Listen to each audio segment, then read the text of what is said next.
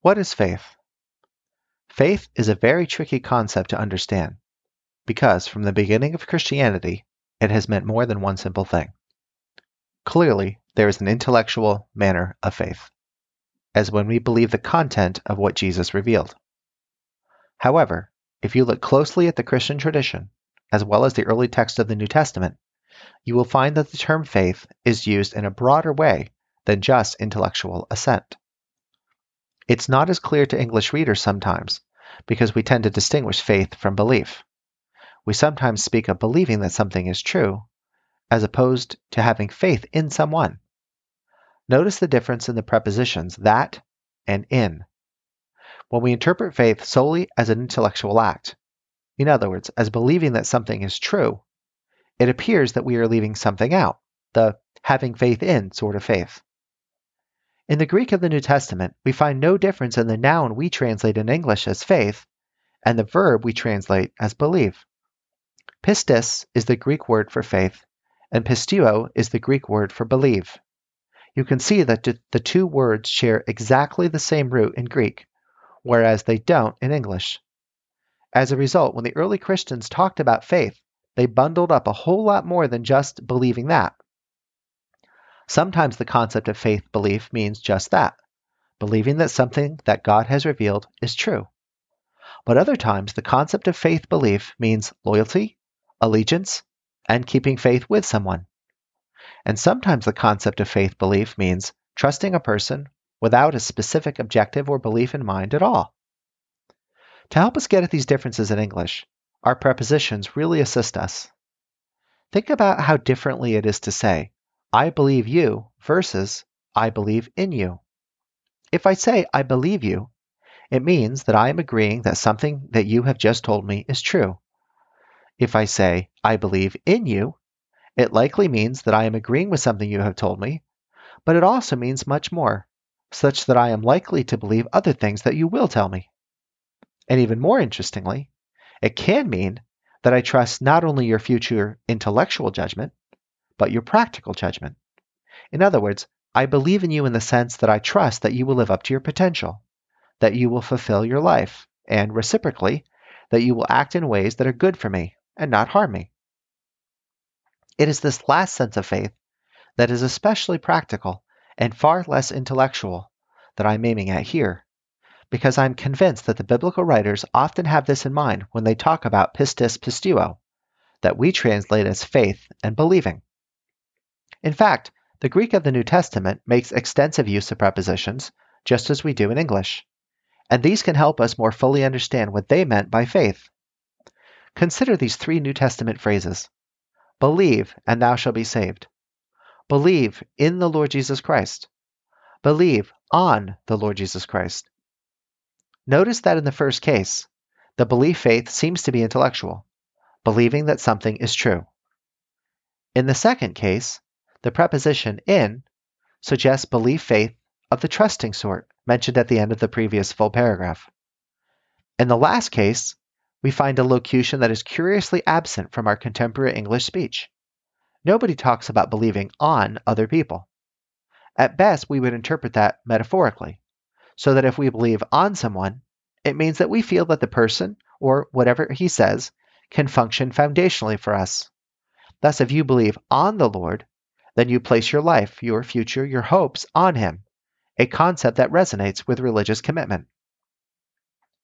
To help us more fully grasp the difference between intellectual faith and practical faith, let's consider the use of these terms applied to equals. Suppose I say to my wife, an equal, I believe in you. Without any specific context, it doesn't mean that I believe a particular thing that she is advocating. With a context, it does. So if my wife told me she saw a ghost, and I say, I believe in you, I'm telling her two things. First, I believe that what she told me is something true, namely, that she really saw a ghost. Second, I in general trust what she tells me, even if it's not something that I saw for myself, and even if, let's say, I'm not the sort that would have believed in ghosts before. Without a context, my saying in general, I believe in you, is more along the lines of what a coach tells us before the game. It's less about agreeing with what she says and more about expressing confidence in how she is going to perform. Accordingly, It is practical, a practical expression of faith in a person. Let's turn now to practical faith in people who are unequal to us, because this is where the situation really gets interesting. Suppose a politician declares, Believe in me and I will better the country. He is asking for our vote to trust him to do something, a case of practical faith. But that something is pretty broad, not just one or two items in the political platform. When we vote for a governor or a president, we are trusting or hoping that the person will make the right sorts of decisions in situations that neither we nor they can predict. We believe in them. This is a belief in someone greater than ourselves, and so we would use terms like allegiance or loyalty to describe it. Let's up the ante a final time and imagine the greatest possible inequality, namely that between God and us. What does God mean when he asks us to believe in him? Well, many people say, I believe in God. They mean at least that they think that God exists, the sort of intellectual faith we described before, believing that. But it means a little bit more than that in contemporary America. Some vague sense that somehow, because God exists, things will more or less ultimately work out in the end. Notice how that couples an intellectual belief faith with a practical belief faith. The person trusts God in a case that goes beyond any specific circumstance. But I asked in the last paragraph not just what we mean in 21st century America when we offhandedly say, I believe in God, but what God meant in the first century when his son said, Believe in me. Because of the extreme inequality between God and man, the sort of faith Jesus is asking for is infinitely beyond what we would or should maximally offer to a politician.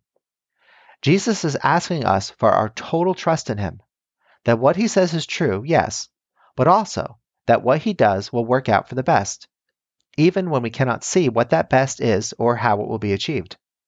This sort of faith is that total allegiance sort, the keeping faith, that the New Testament writers are after when they talk about believing until the bitter end.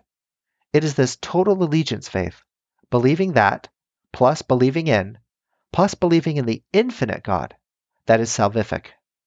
For we, when we express total allegiance faith, each of our faculties, not just our intellects, are directed toward God in trust, a trust that in our desires and imaginations effects hope, and in our wills effects love. This is why we say that faith produces hope, produces love. So when you hear the New Testament writers speak of walking by faith, not by sight, it is this total allegiance kind of practical faith that they mean. They never mean living irrationally or foolishly in opposition to wisdom. Why? Because the intellectual virtue of faith completes wisdom. Instead, they mean that our intellects rarely can grasp the full picture of what God is really up to. But we still must keep on choosing to believe Him, to believe in Him, and to remain loyally fixed in our confidence and hope in Him. Thus, intellectual faith is never enough. Academic belief, knowing all that the Catechism teaches and saying, Yes, I believe that, is insufficient for the full commitment of our lives that Jesus demands. There is an act of the will that moves beyond belief, that moves to the practice of trust in a complete allegiance to a king and a God. This is what Jesus demands of us when he tells us, No one, after putting his hand to the plow and looking back, is fit for the kingdom of God. And that's our unsettled mind question for today from your very own friendly philosopher, Dr. Jeffrey Tiel. For lots more, come visit me at jeffreytiel.com. That's J E F F R E Y T I E L.com.